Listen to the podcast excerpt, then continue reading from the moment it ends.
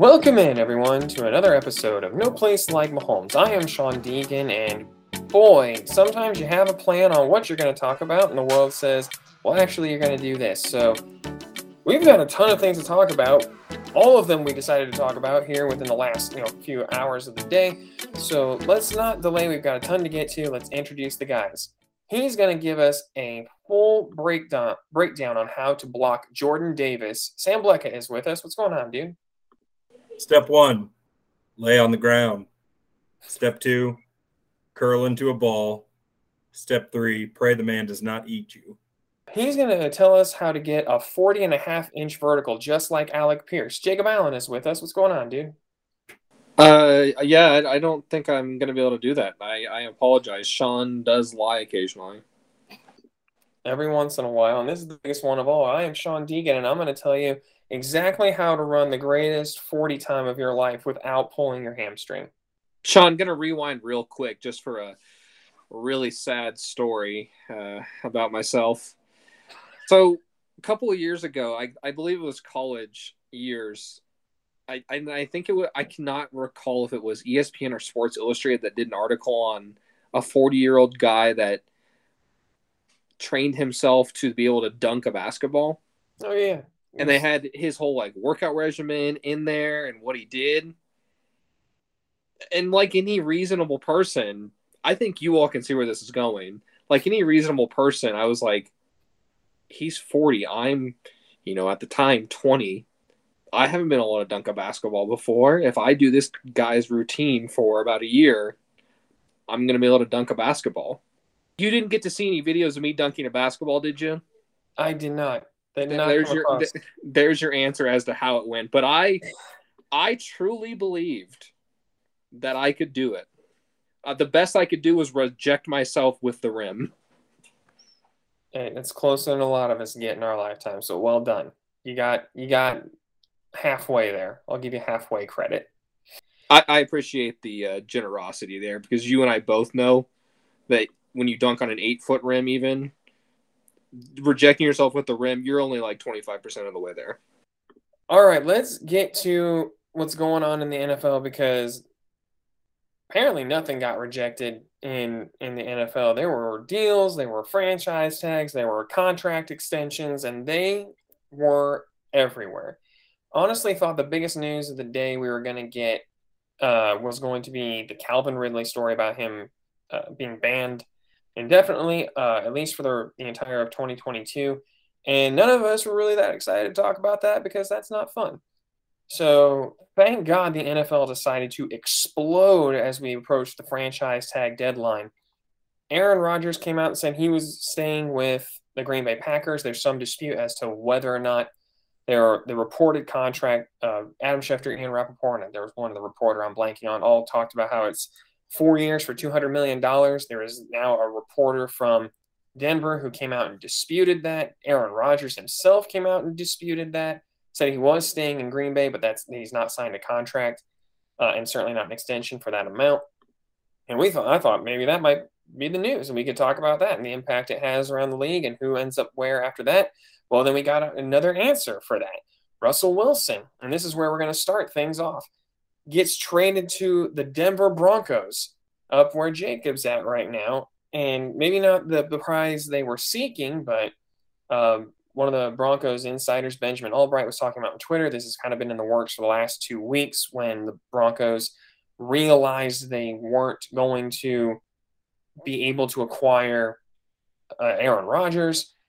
And so they were able to come to a deal. This is from Alan Bell on Twitter. These are the details of the trade. There are two first round picks, one from this year, one from next year. The one from this year is the ninth overall pick in the NFL draft. Two second round picks, uh, one from this year, one from next year. A fifth round pick, Drew Lock, Shelby Harris, and Noah Fant. And the Broncos in return get Russell Wilson and a fourth round pick from the Green Bay Packers. It's a lot to unpack here. A lot of implications for both teams. So I haven't even put any questions. I want to keep this conversation kind of open. Let's go around the horn. Uh, Jacob, you're in Denver. Tell us what the reaction was in Colorado and what your reaction was when Russell Wilson officially became a member of the Denver Broncos. Yeah, I imagine we all are going to have a couple points just thrown around here on this whole thing. But as far as just reaction to it, you've got you can look at it from a def, bunch of different perspectives. As a Chiefs fan, it's not a good thing that Russell Wilson is coming to town because another team in your division instantly is better. You can you can try to spin it as a long term Chiefs fan and say, okay, they're good right now, but what did they pay for it? And you know, how much does Russell have left in the tank? You can look at it that way too. I I honestly was happy it wasn't Rodgers because he scares me a little more than what I've seen of Russell Wilson over the last couple of years. Again, the Broncos are still better. They're going to mess with the Chiefs' path at this point, at least a, a little amount at at the least. It's it's crazy though. We we are approaching a whole new era of the NFL of quarterbacks controlling everything. And the whole trade deal has me had me looking up a bunch of different stuff just about you know like how big of a trade is this? I, so i was looking up the herschel walker trade. I was like okay it still didn't touch that because that was three firsts and three seconds but it did include the players. But just it was a little shocking to be like man that's what a quarterback costs which is just wild one one initial question I have for you guys, and I know I'll let you guys also get emotions, but and I know Sean, you said it's been in the works for over two weeks. How different would the trade package have looked for Aaron Rodgers, or was this package the skeleton of what was going to be the Rodgers trade, and then they had to shift it just a little bit to make it Russell Wilson instead? I'll give my answer now, then I'll throw it to Sam for his reaction, maybe his thoughts on it. I I bet the trade offer for Aaron Rodgers would have had to have been more, just because his play has stayed consistent. I think longer than maybe Russell Wilson's, where Russell starts off really strong the first half of every season and usually has a point in the second half, at least the last couple years, not not for his whole career, but last couple years as he started to get older, where it kind of tails off and then he resurges. So I think you would have had to give up more for for Rodgers in order to make that happen. Um, Sam, what about you? What was your reaction to the news that Russell Wilson is a Denver Bronco, and, and also take a moment to a- answer Jacob's question about what do you think maybe the offer would have had to have been for for Aaron Rodgers as opposed to Russell Wilson? Yeah, I mean, the initial reaction is the NFL has gone full Madden at this point. I mean, these trades are like player trades are really something it's it's funny because us growing up playing video games, we were able to make these stupid trades, but in reality, they don't really happen. Like play just straight player trades are not something that is a big name player trades, I should say. It's not something that's a commonality. And I think that's the reason why we've seen these past several off seasons where it's, oh, the quarterbacks, they're all going to be traded. It's going to be a quarterback hotshot market. And nothing's ever happened because it's so hard to do these deals. Like you see, you've seen it a couple times. Most of the time, guys going in free agency. It's very rarely that big name trade that we just saw. Matt Stafford last year was kind of the first one, but I mean, you can argue Matt Stafford was a guy that was everyone didn't know what he was. He was just Matt Stafford. So Russell Wilson, I think, is almost somewhat in that boat at this point, um, which somewhat surprised me. It's what do you, I got to remember? What was Matt Stafford's trade? I can't remember because they basically gave up a first to get rid of Jared Goff as well. Two seconds, I'll tell you.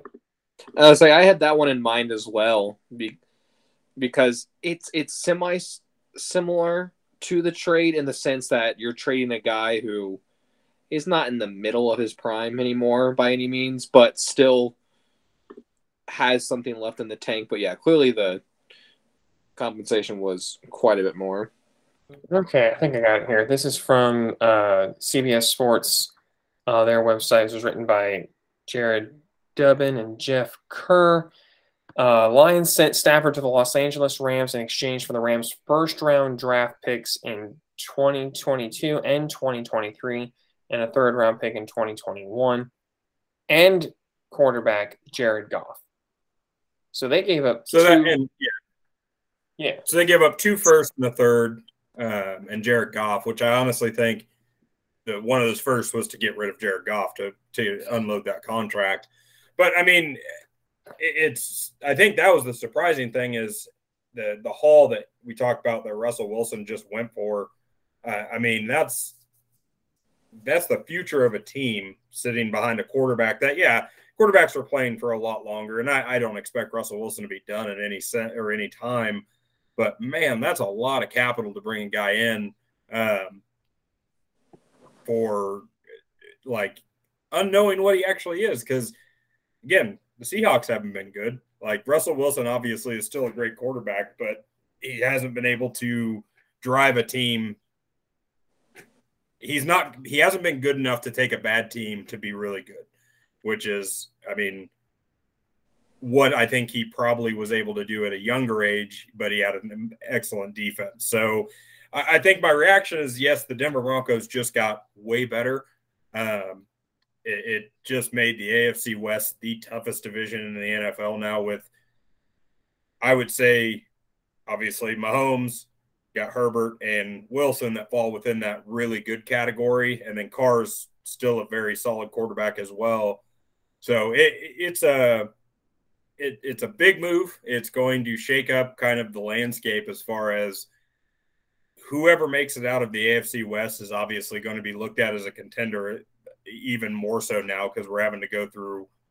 I mean, you've got four very solid quarterbacks at the minimum. Um, and yeah, I, I, can only imagine if that's what Russell Wilson went for.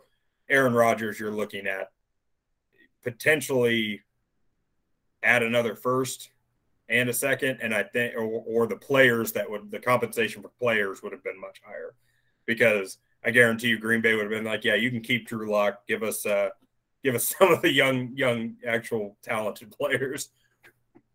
Well, and what an interesting day for Broncos fans too, emotionally because you found out after two years of sitting there saying we've got to get Rodgers to this squad that it's not going to happen, guys. We know where it's headed now. We're going to the backup guys, and then all of a sudden you're like, oh, but we got him. Cool.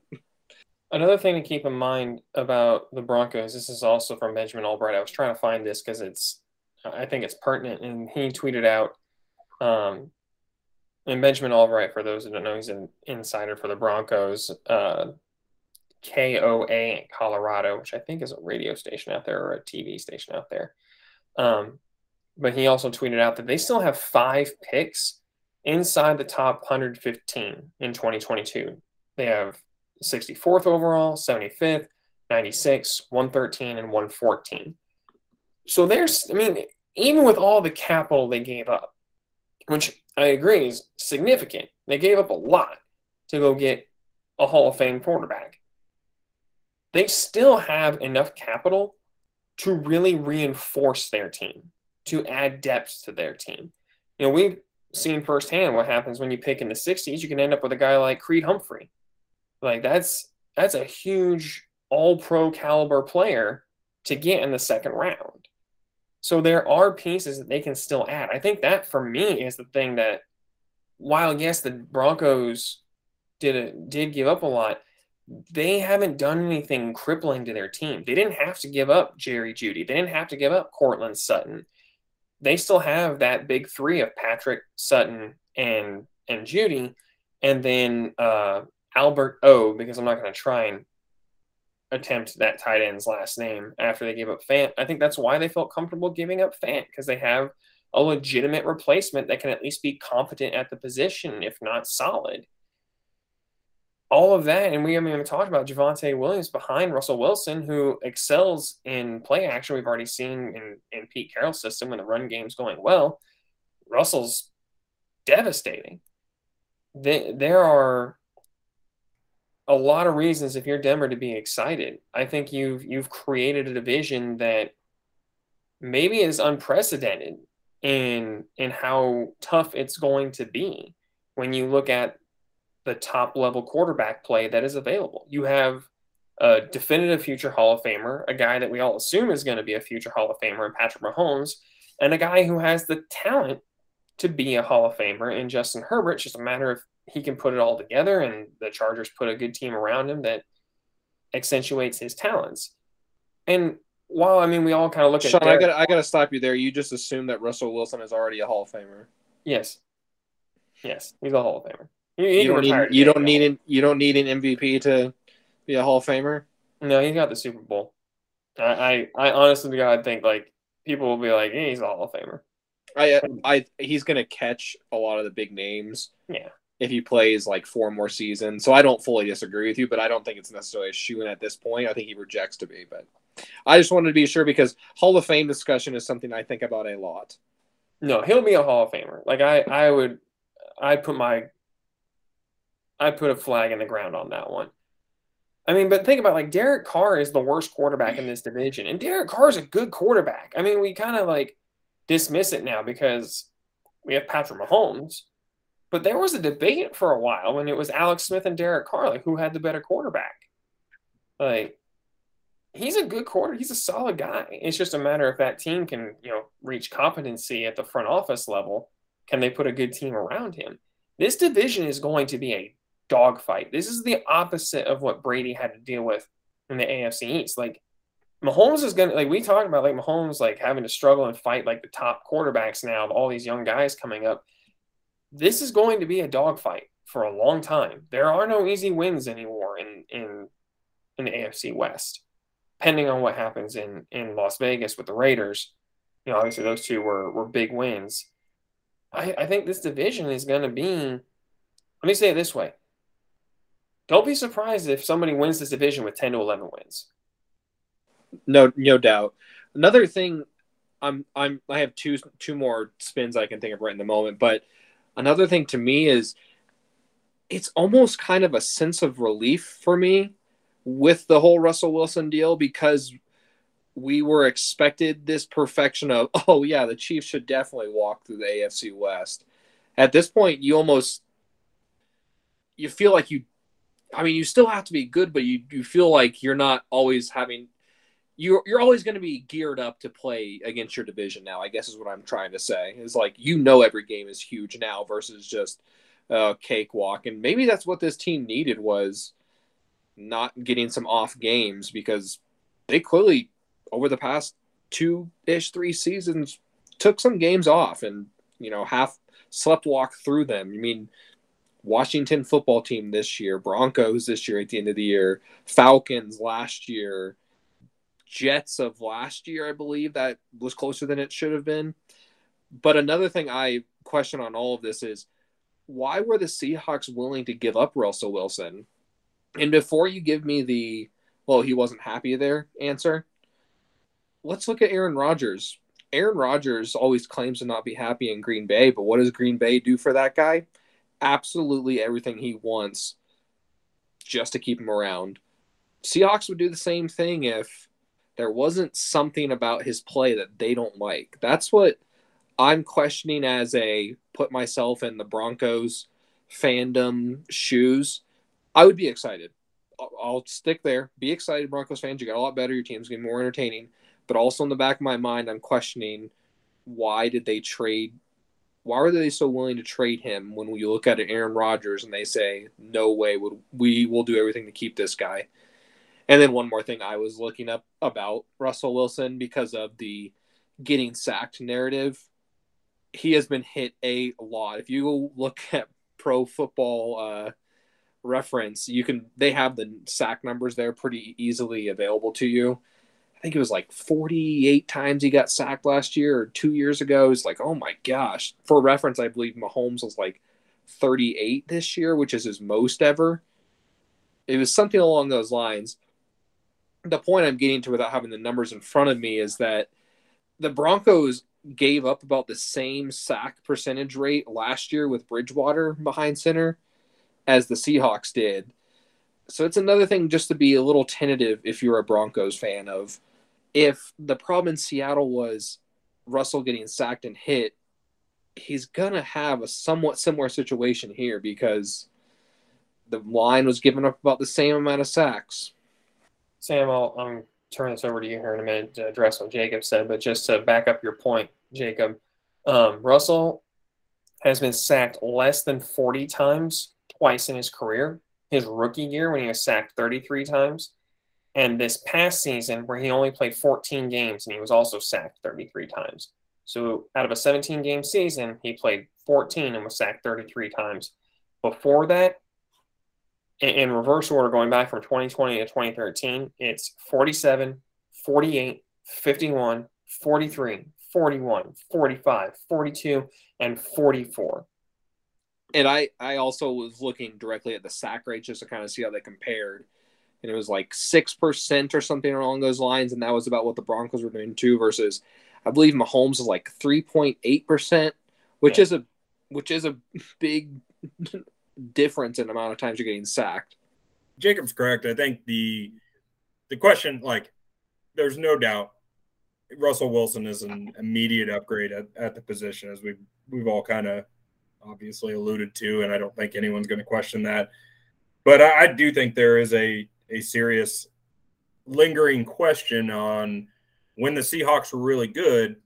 Russell Wilson was obviously a part of that, but it was the Legion of Boom. No one's ever going to question that that team was led by that defense, specifically that secondary. That was just something we hadn't really seen before. And then Russell Wilson had Marshawn Lynch, one of, I think, an underrated running back, but maybe one of the more talented running backs we've seen in a long time. Um, just didn't maybe live quite up to the potential that I think he had, just jumping from the teams to teams.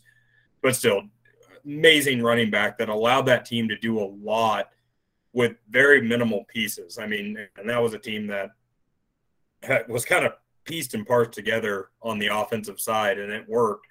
So you kind of look at it a couple ways. You're looking at Russell Wilson's going to a much better team now with a less head, less experienced head coach. So is it going to be the case of kind of a Matt Stafford type situation where okay, I think this will be the comparison because that's essentially what the Broncos just did. Is as we talked about right after the Super Bowl, the Broncos apparently just watched the Rams win the Super Bowl and said, "Yep, that's the key. Let's just go spend a lot of money or capital on a quarterback, and we're going to win the Super Bowl."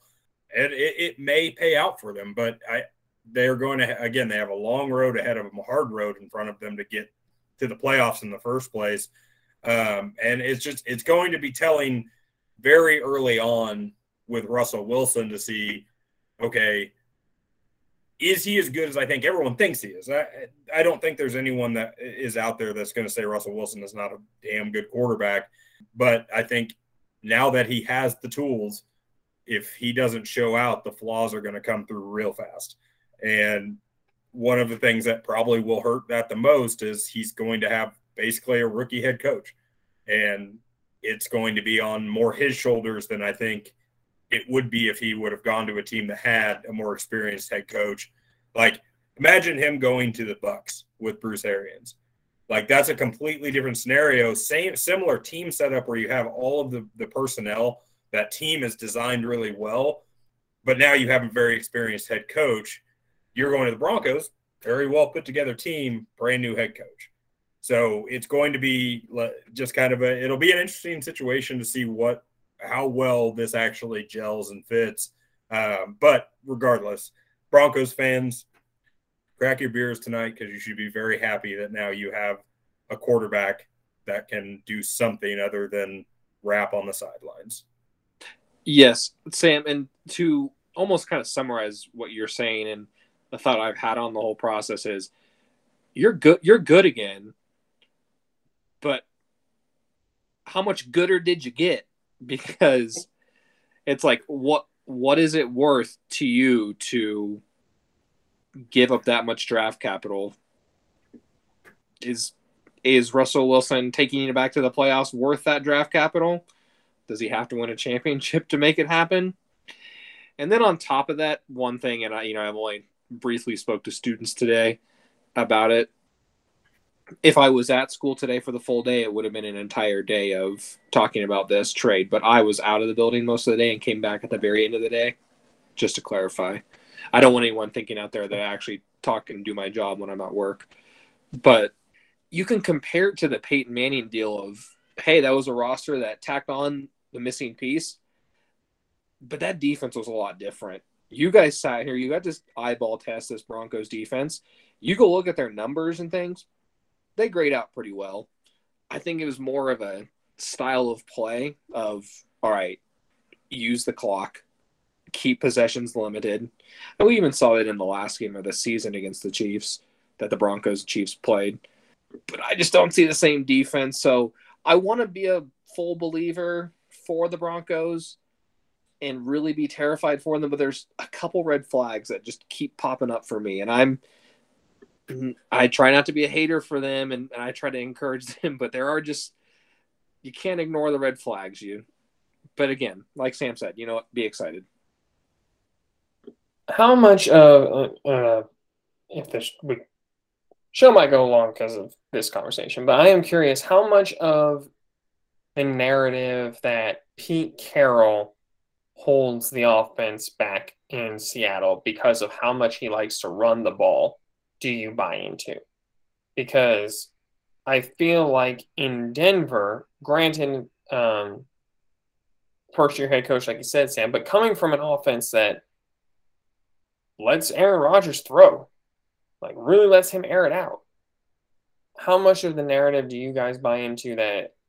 Uh, the narrative of Pete Carroll held this offense back because he refused to just let Russell do Russell things, um, especially when you have weapons like Tyler Lockett and DK Metcalf. Do you guys buy into? Do you think that could factor into maybe why Russell Wilson isn't isn't an MVP or hasn't reached quote unquote his max potential. Um, can I, quick, can I quickly answer your question and say uh, he could have one more ring if he would have just run the ball one more time. That's also fair. I will I will shortly answer in the sense of because we've we have the discussion about the run and all those things. I'm not really going to answer your question. I know that's a shocker, but the run still has value. Just look at the Rams. Rams did not run the ball well in the Super Bowl, but they kept doing it to keep guys honest and make guys commit to the run so that they could set up their play action.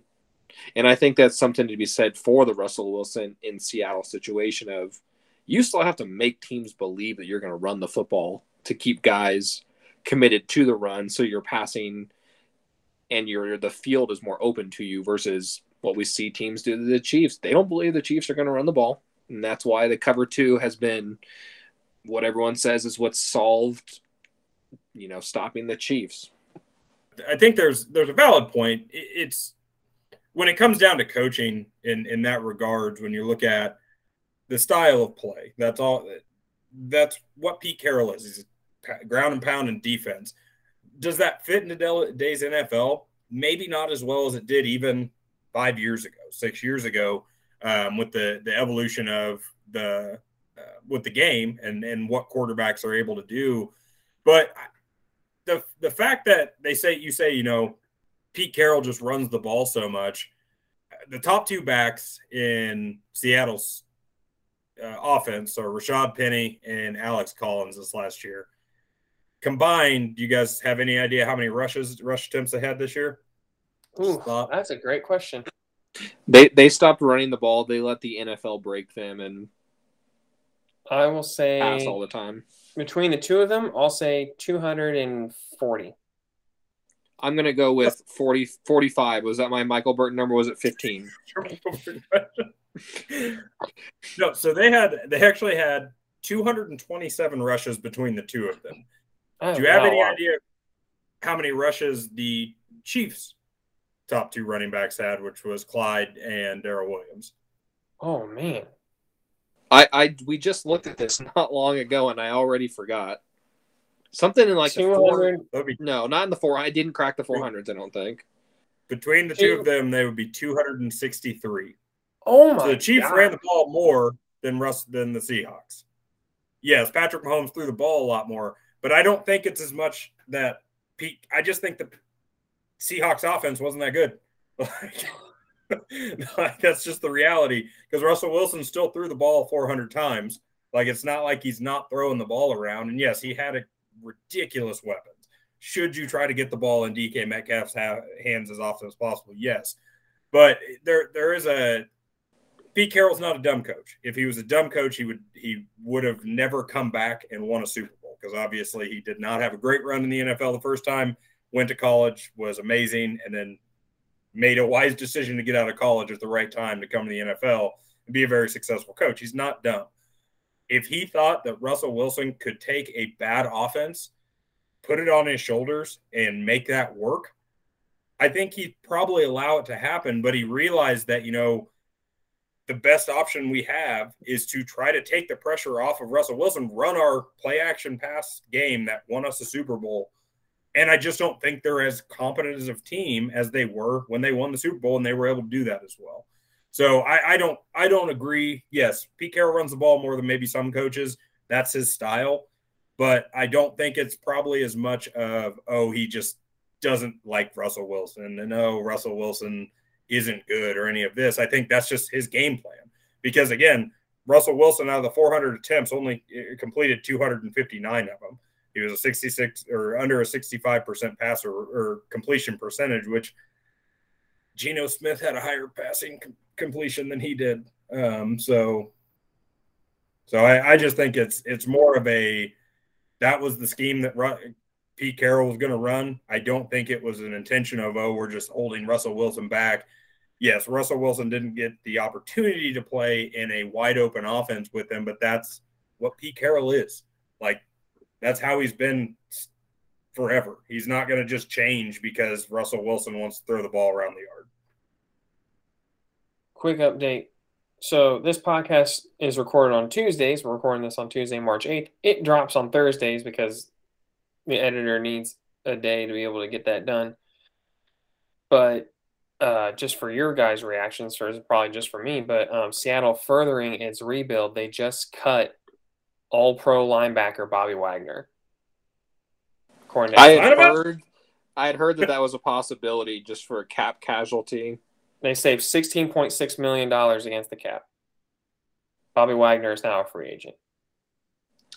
Uh, I've I've heard that Bobby Wagner is a shell of the man he used to be Mm-hmm. I have nothing to back that up. So take that as you will. I, I don't want any more old linebackers, is what I would say. No, just wanted to lob it out there because I knew that was something that you guys might have reaction to. Um, last thing for me, just a, and this is not a comment, but something else. wait, wait, wait, wait, wait, wait. I do have one more question before we move on. Okay, well, we'll go to your question here next. Then would um, would wait, wait, wait. Would you sign Bobby Wagner to play defensive tight end.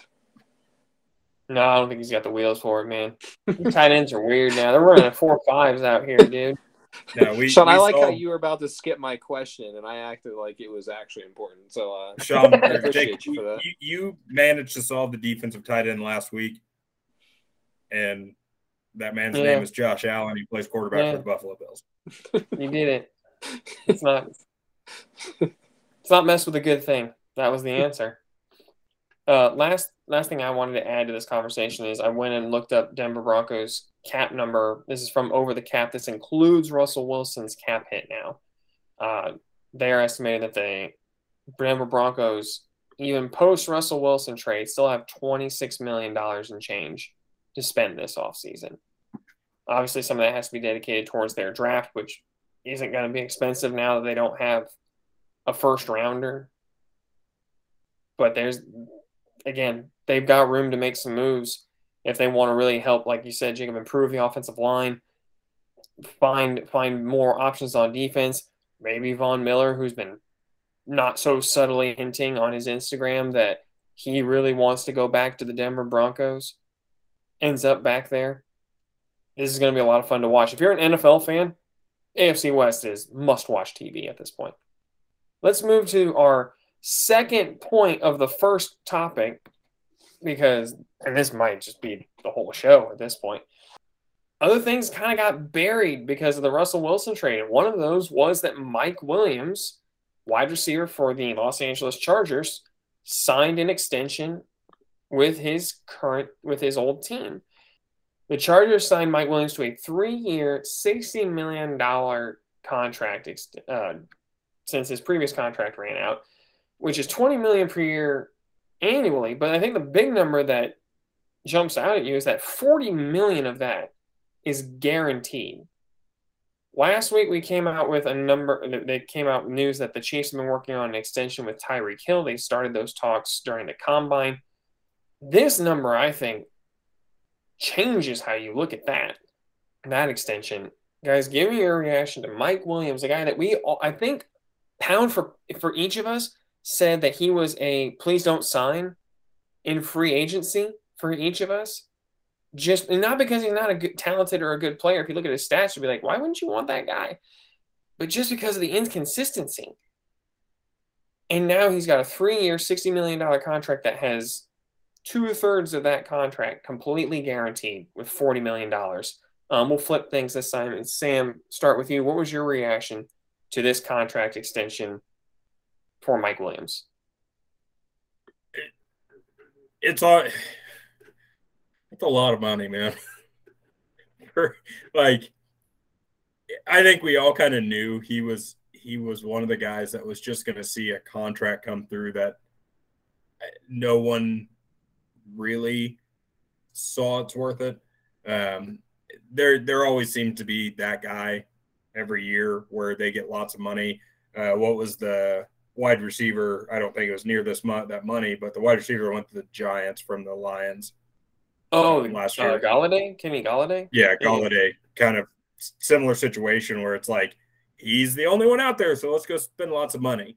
Golladay um, was 18 I, per, just just as an update to you. Yeah, like not near, obviously, not not what Mike Williams just got, but still, it, it, there always seems to be one of those where it's like, yeah, you're going to see him get a crazy contract for no real reason or doesn't we for us watching him twice a twice a year since he came in the NFL we're like really? Like that's that's the guy that's getting this contract.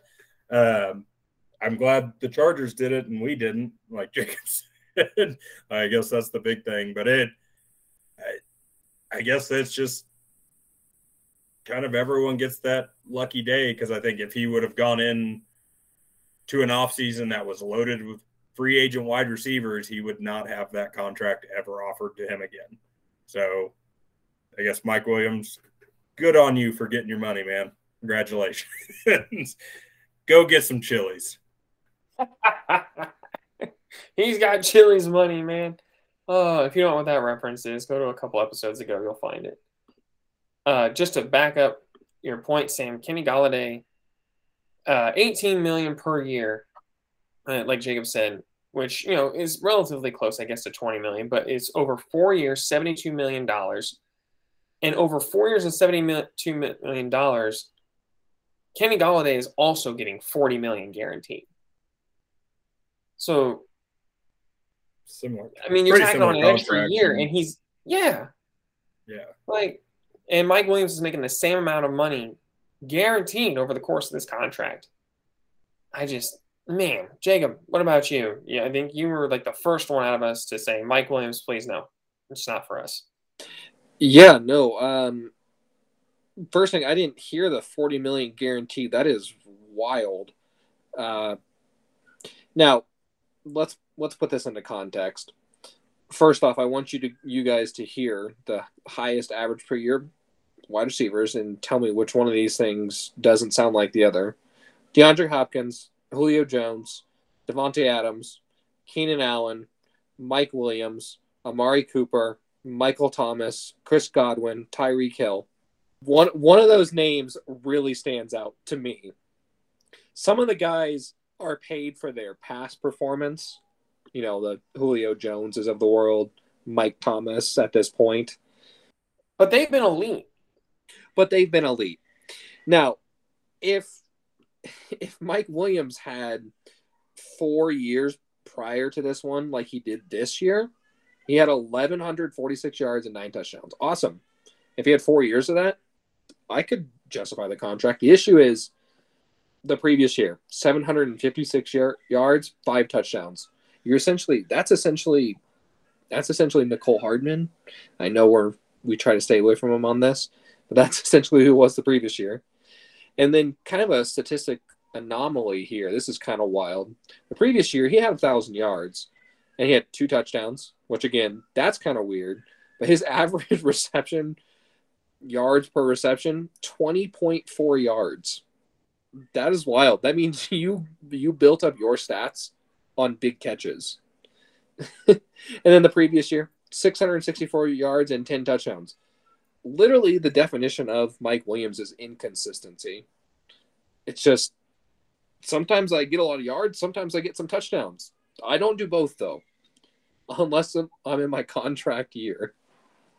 This comp just keeps adding up more and more to the Kenny Golladay situation, where he had two good years. The one year he got in 2019, where he had 1,100 yards, almost 1,200, um, got 11 touchdowns, banked in, and just fell off a cliff.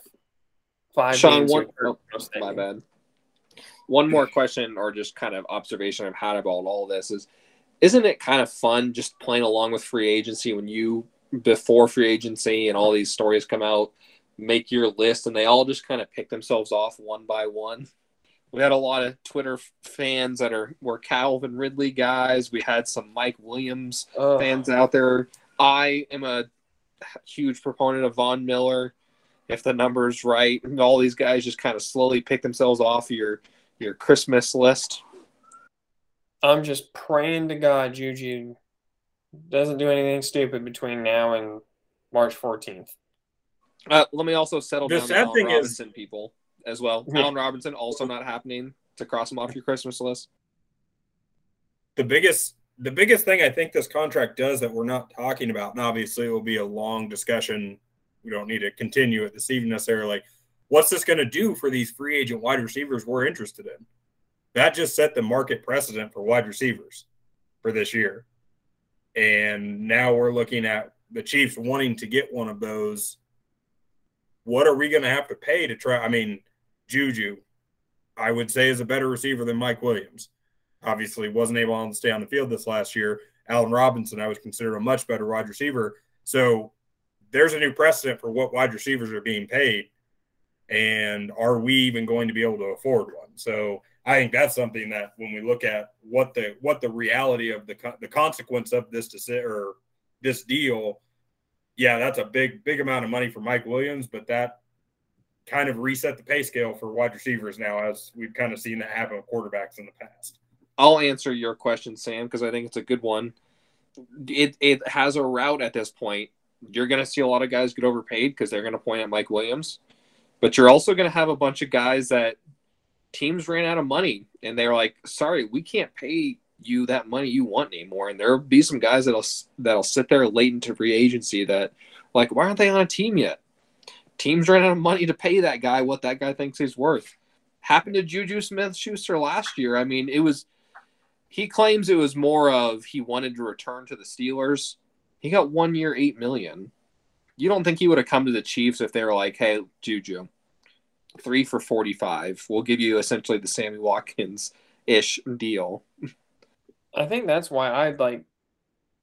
To your point, Sam, I'm pursuing Juju. Like I'm doubling down on my like I want Juju Smith Schuster in Kansas City because that's the kind of guy that has severe upside, but I think you can get for like a one to two year deal at a reasonable cost because he's coming off a, a quote unquote down year due to injury.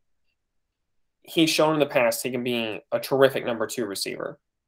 You know, to your point, Jacob, your, your barometer for elite receivers is usually can you put up 1,400 yards? Juju did that. He did that.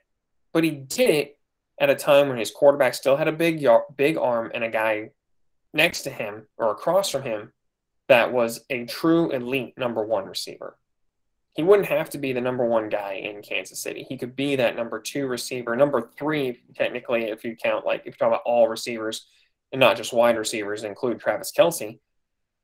That's the guy for me. And then maybe, like, go make an offer for uh, Tyler Lockett in Seattle. Um, there's some cap things you have to work around. Chief and Bearcat on Twitter and uh, Chiefs Corner kind of help break it down. I think essentially what it comes down to is like you'd pay like $3 million this coming season. And, and I, I, think those are the moves you're going to have to maybe make. Um, to your point, Sam, given what this does to the wide receiver market. Uh, since you opened the bag of worms, would you trade for DK Metcalf then? No, You got to give him a contract after this Yes. year. Though. no, I wouldn't do it. I thought about this a lot care. today. I don't care. Yes. Okay, I do just have. needs One, this to happen. He needs it to happen. you know what? I have one more question on kind of rewinding, but we're still in. in you all sparked the mind of it for me. I've seen a lot of people out there now saying, "Oh man, they've got to load up on defense now with you know the quarterbacks that are going to be in this division." I kind of felt the opposite way, where I was like, "No, you load up on offense to make sure that you're going to outshoot all those teams." Yeah, You load up I on offense and you get really good pass rushers Yes, yeah. because no went into quarterback's going to be able to cover now. Like that's the thing. I went into the offseason, you know, looking at the Brady track with the Patriots of, you know, why can't Patrick Mahomes have a good defense and not have to win games for the team all the time? After the Wilson trade, I've already flipped my script and said, let's go get nasty on offense. I don't care how bad the defense is at this point. if you want to go full 2003 offense, but 2022 version where it's just passing, I'm on board. I think that'd be great. I, I say I wouldn't trade for DK Metcalf, but if they brought him in, I'd be pumped. Like, I financially doesn't make sense. both His them? picks Can doesn't make Tyler sense. No. Can you give us Tyler Lockett and DK Metcalf? Oh We'll well, give him Frank yeah, I mean, Clark back. They can have Frank Clark. The thing is, like, you probably could make that work. Like, if you wanted to cut Frank Clark post June one, you save a lot more money, and then go trade for Tyler Lockett post June one because then the Seahawks save a lot of money. I'm with you, Jacob. Let's let's see if they can put up an average of 40 a game. Let's find out just how good Patrick Mahomes can be when he has just weapons all over the place. And then, like Sam said, let's just get guys like let's do a full NASCAR package, full time on defense, just all stand up pass rushers. Other than Chris Jones, who plays like a, a nose or a three tech, and that's it. That's the whole game plan. All right, last thing here about the uh, uh, off season away from the Chiefs, and we'll get to some Chiefs specific stuff. We might not get to everything I had on this rundown because these have been really long and in depth, fun conversations, but leaves us more to talk about down the road. We'll maybe get to the combine next week. We'll see. But we want to start with kind of how this affects the, what, what's going on with the Chiefs free agents and what what's going to happen here in just a minute. So I want to make sure we have time for that. So last thing here about national news, and that's kind of what spurred all this is that this is the franchise tag deadline was this afternoon. So not as many names as I would have thought. I did think a lot about our conversation way back when we talked about when are the tight ends going to get paid?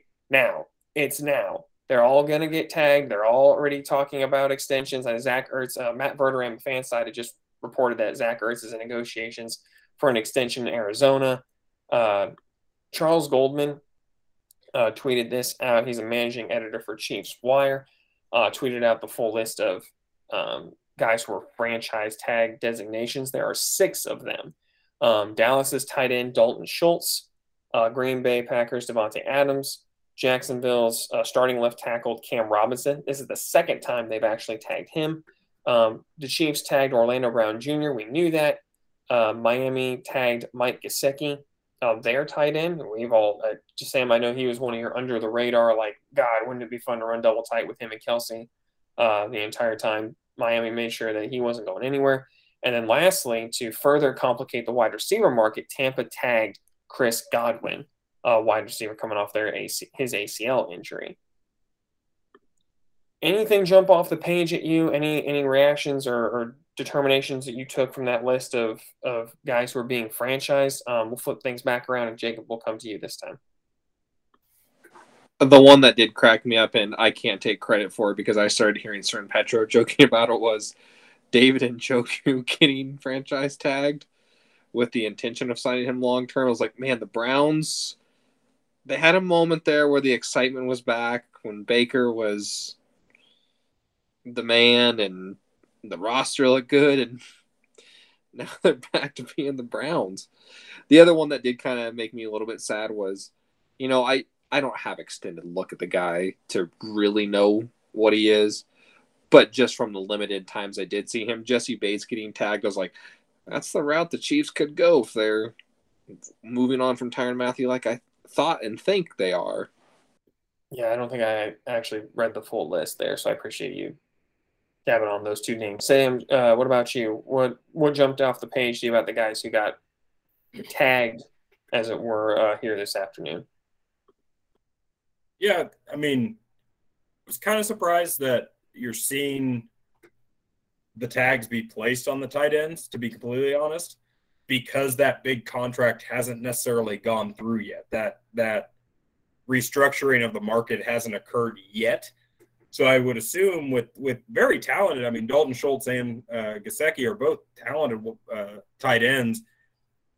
I kind of figured they might try to sneak in, and Joku again. Why? Like that's like a, even he wouldn't cost a whole lot. I don't think even if you didn't like even if the market was high. But no, I, I'm surprised they didn't try to kind of like sneak in maybe on this last little round because yeah, once the Titans start signing, all you're setting yourself up for is having to sign them for even more if they do have another good set of years, which I think both those guys will. Um, I think more like guys that got left off. Like I, I was the fact that J.C. Jackson is actually making it to free agency. I know Bill Belichick doesn't like to pay defenders, but the fact that they wouldn't franchise tag him is more surprising to me than almost anybody that got tagged, just because he is such a shutdown corner. Like I know, I, again, I know Bill Belichick. He doesn't like paying people, but usually the thing he likes to pay are secondary players. Like when you look at Gilmore, some of the players he's kept around, secondary seems to be the one that he's like, okay, we can spend a little money on that. So I, I was actually kind of surprised not to see him be tagged um, and actually look like he's probably going to make it into free agency if you know, obviously the Patriots don't manage to sign him back. I'm just saying, go two for two.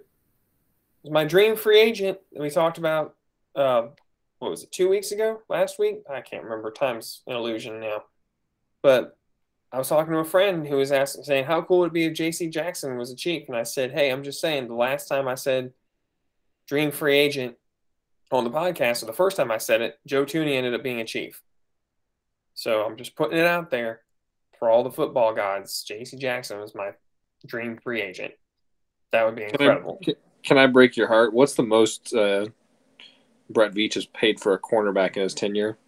What, four and a half million for Bashaud Breeland, something like that at most. yeah, we're not getting. So, so I I think he's about fifteen million dollars out of the Chiefs' budget. Uh, for me, I think the thing that jumped out uh, again, and I, I, apologize, I didn't have the full list up, but yeah, it's eight guys, which includes Gesicki and Njoku and Schultz. What was the conversation about like tight ends getting paid? Like, Njoku's not even a big name guy. And Dalton Schultz has basically had one year where he's done this. And yet the idea of losing the edge that an elite pass catching tight end can give you is such a threat that they applied the tag to them to try and work out extensions. You know, Mike Gesicki, I think, were more online with it just because the athleticism that he's shown. I mean, all of them are athletic, and Njoku's a freak, but like Gesicki's at least shown some production behind that. This is, I think, this is the the effect of you know, Travis Kelce and George Kittle finally kind of like, hey guys, look. But then you have guys like Mark Andrews who have come around. Kyle Pitts has the greatest receiving rookie year for receiving yards by a, a rookie tight end in the history of the NFL.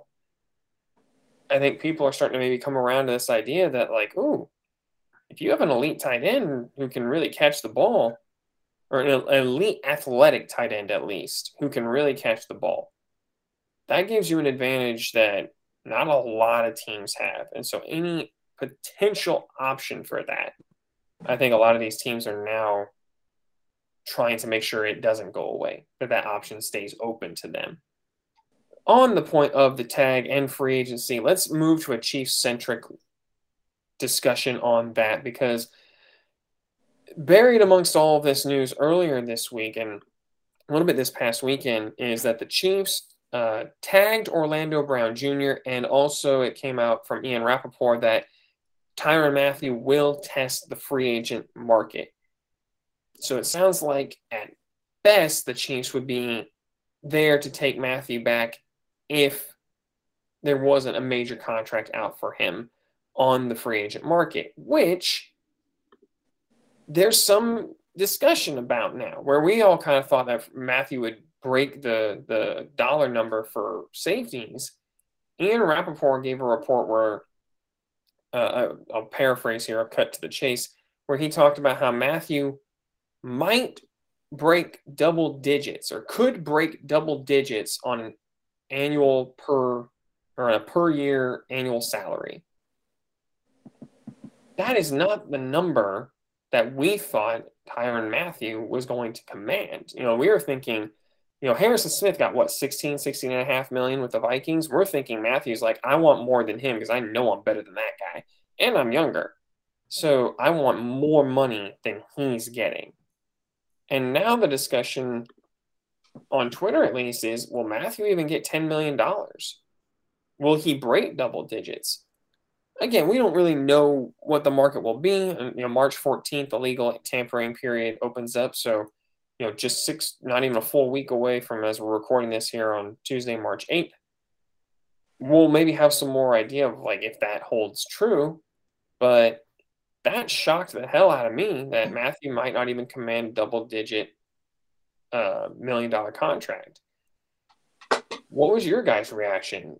Why, how do you feel about the idea that Mathieu might not command a $10 million contract from for Ian Rapoport? Um, Sam, we'll come to you first. Kind of hard to believe for me. Um, the fact that you're talking not even $10 million, like he'd be lucky to crack that.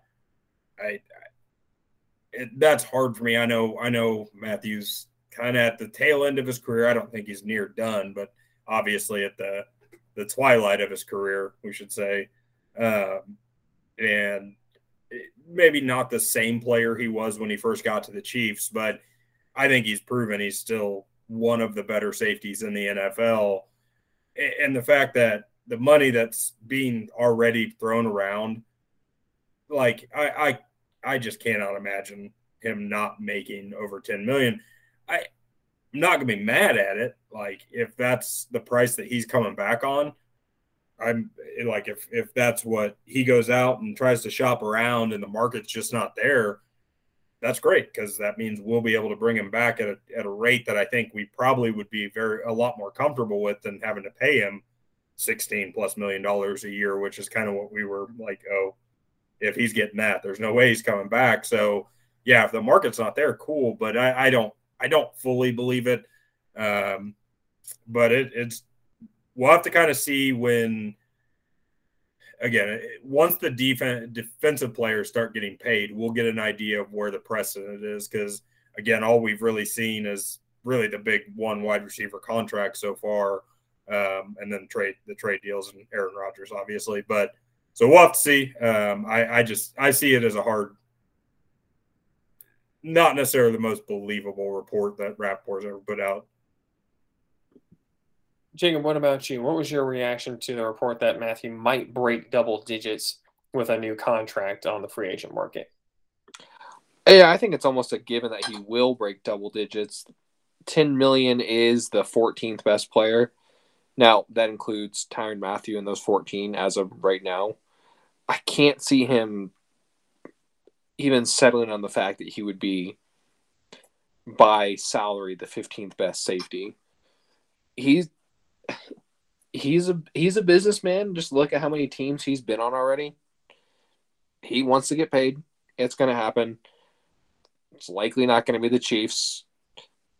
And I think I think it can be a mutual best for both parties kind of a deal. Yeah, I'm. I have to wonder if like Rapoport misspoke. Maybe he had one thing in mind and just it came out different because that number just seems so low for me.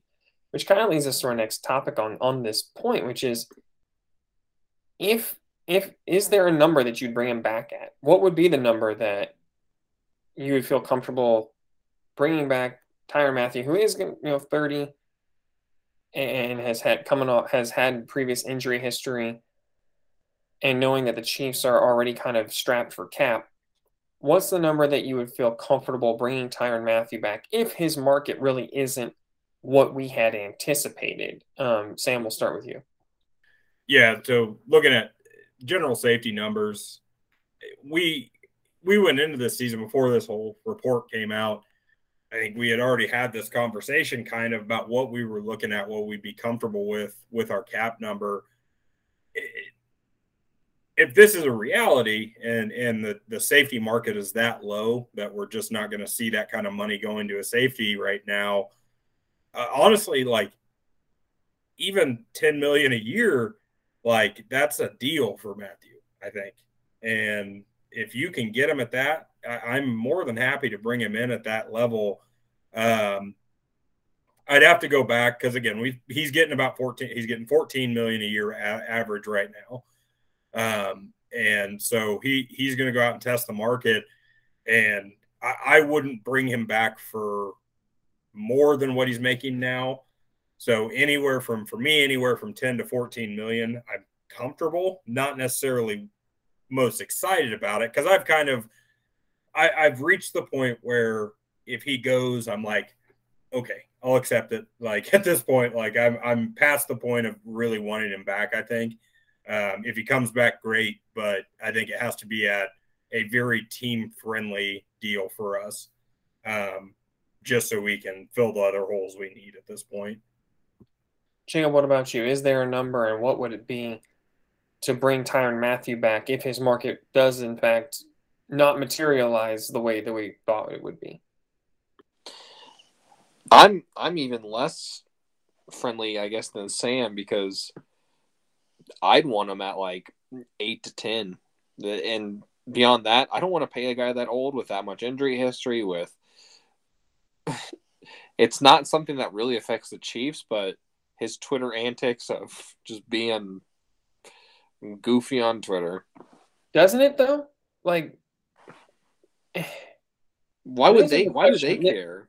Well, this is the question because well because how it reflects on the team and also like how it, it impacts like negotiations. Like he had another one today that he deleted about you know, he, he responded to someone I didn't have that tweet, but he talked about what money I wasn't offered anything.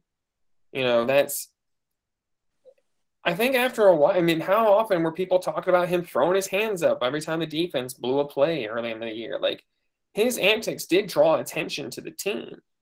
And I think I want to know how much of that impacts not just the front office go, oh my God, do we want this guy? But like the guys in the locker room. Does when does at a certain point does that wear on you a different way than maybe when you first come in and someone's like there to like really you know get into you and tell you hey no we're doing it this way but once you've had success kind of to sam's point with like mecole hardman where mecole came in and just like stepped into a team that won the super bowl and i think that's hard for guys to like step into a situation where everything's good and then there's some guy who's just on you all the time but then he's also fighting with fans on twitter calling them toxic and there's there's kind of this double there's two sides of this coin that don't seem to match up with what you get from Tyrann Mathieu, at least from a fan's perspective. And in the locker room, everyone talks about how much they love him. So I, I couldn't tell you, but I want to know does that has that affected how they feel about it? I have no idea. He's never thrown a teammate under the bus, and I don't think teams would care, and I don't think his teammates probably care that much because he never says a thing about them, right? Other than praising them. What? Unless you're Dan Sorensen, and then he's got his big yellow gloves just up in the air, going, "Why, but, bro?" But he never even, in the slightest, said something bad about him. Even I think he even praised Dan and was like, mm-hmm. "Yeah, I know for a fact he did." He said, "You guys don't understand football and what that guy does." It was something along those lines. Yeah, it was like I don't have to understand football to see when I have eyes. I have, I have eyeballs that show me 40, 49, the white guy on defense chasing wide receivers down the field 20 yards away from him. But do you see how quickly you pivoted? Like, see how quickly you pivoted from defending Mathieu to. No, I know what I'm talking about. Dan Sorensen got torched.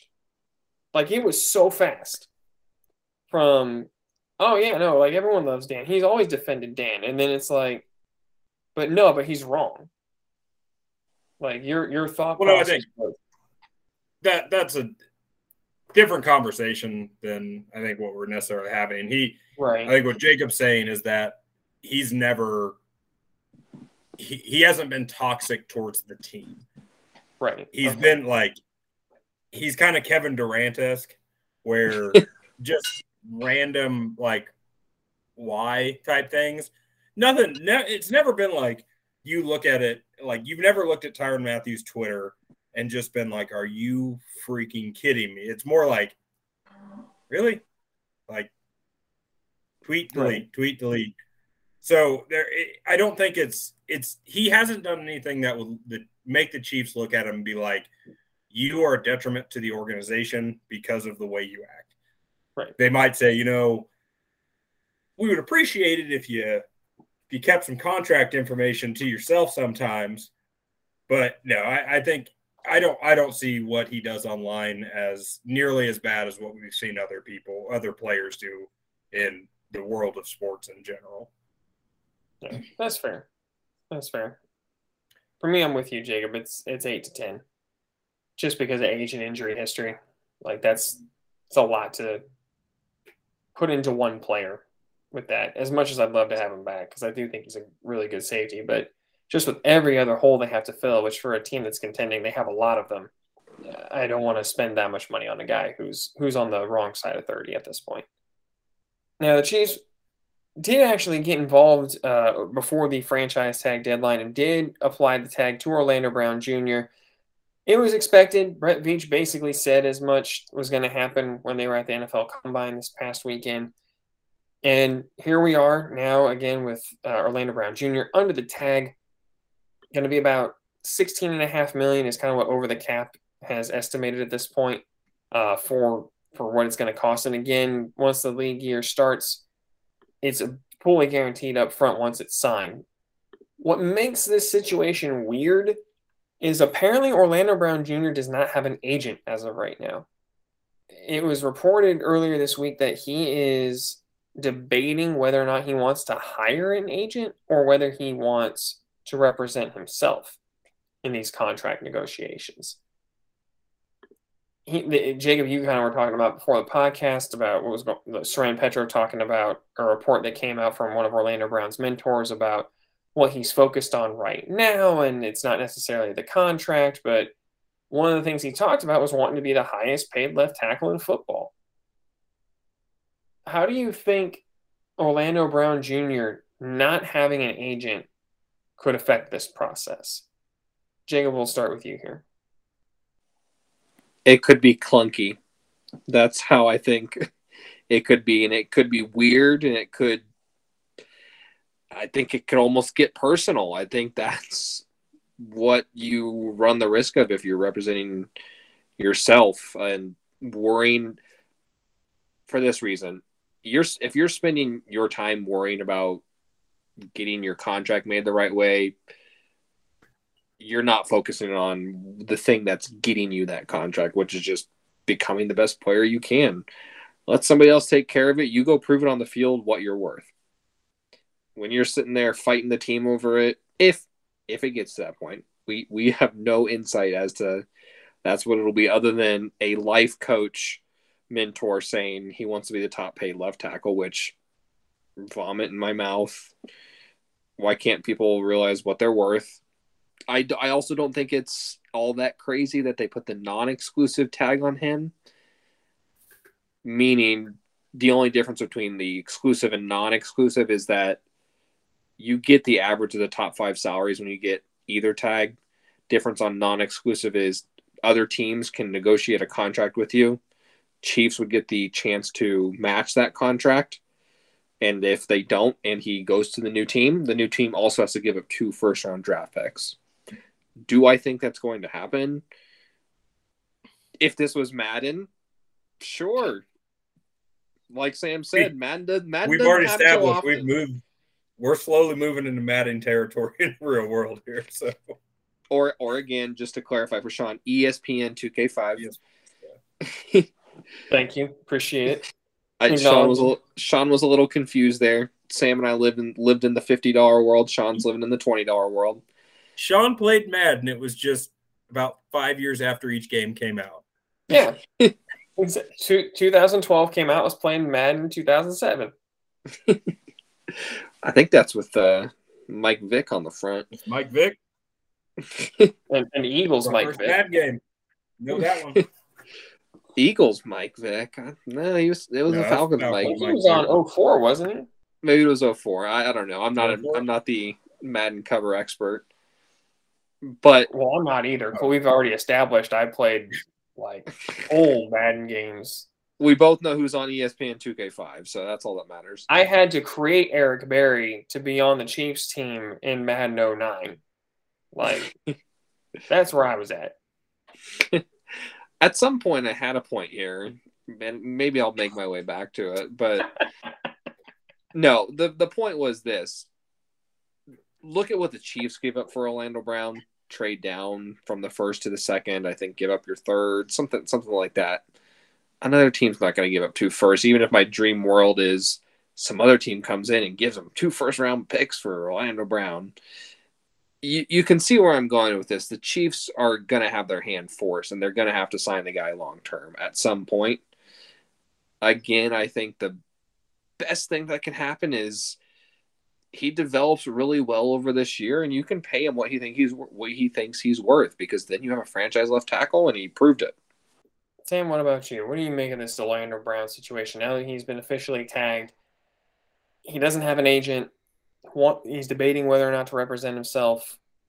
It's a weird situation where he had a season that half of the season he he had a lot of ups and downs, and the second half he looked pretty darn good. What do you make of this whole thing?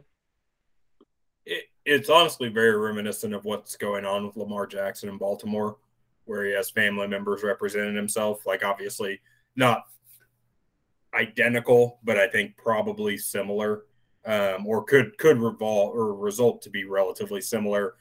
And, and honestly, I hope it doesn't go down that route. Um, I, I don't know much about Orlando Brown. I don't know he maybe he studied finance in college. Maybe he is very good at this type of situation. I, I honestly don't know. Um, but you have the money to pay an individual who does that for a living. Yes, you have to pay him to do it. it everybody does it. When, when you reach a certain tax bracket, I think you uh, immediately have to get a tax guy.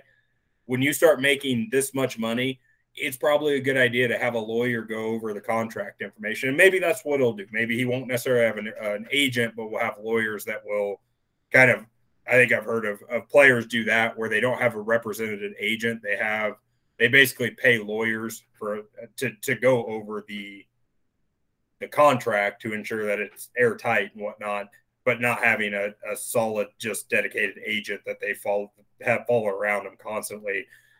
I don't know. Um, again, I, I wish I had that much money where I had to have these kind of conversations in my real life and just be like, do I want to have an agent? Do I not? That'd be great. But my my only hope is Orlando Brown falls into the falls in love with Patrick Mahomes even more and just realizes, you know, I'm going to take a team friendly deal as well, just because I like being in this guy's wedding. He's like my best friend after a year now. I don't need an agent because I'm just going to help the Chiefs win. It's my hope. Fingers crossed. I I worry I worry less about what it does to the dollars if he doesn't have an agent and kind of Jay what you're talking about. I I worry more about what it does and and Sam kind of what you're talking about Lamar Jackson. I worry about it what it does to the relationship. Like last year, I forget I forget who the player was, but someone released a clip of a negotiation between a front office and an agent. There was a phone conversation. It was not pleasant. Like it, it made me makes you realize what these teams do and what these agents do in order to achieve these contracts. There there is there is a lot of there was a lot of come on man he didn't do xyz and then the agent would rebut with are you kidding? It's you know whatever it was. He he did this thing this year.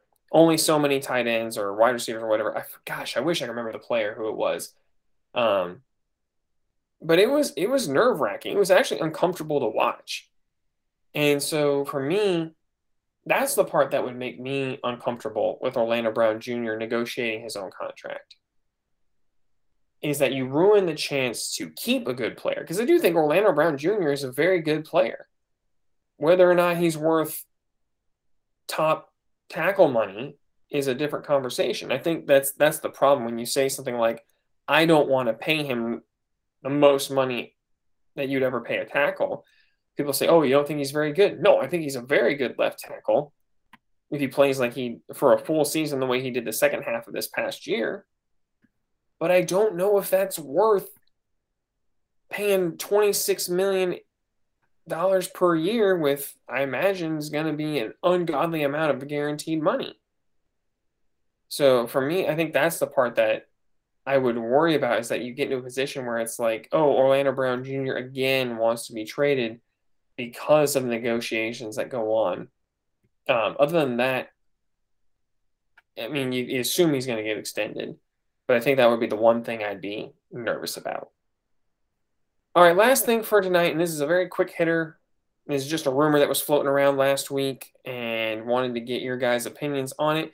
There's a lot of talk and an expectation that um, Green Bay Packers defensive end slash outside linebacker edge is is the term that you would probably use for this guy. Za'Darius Smith is expected to be released because of how much money it would save the Packers uh, on their cap number.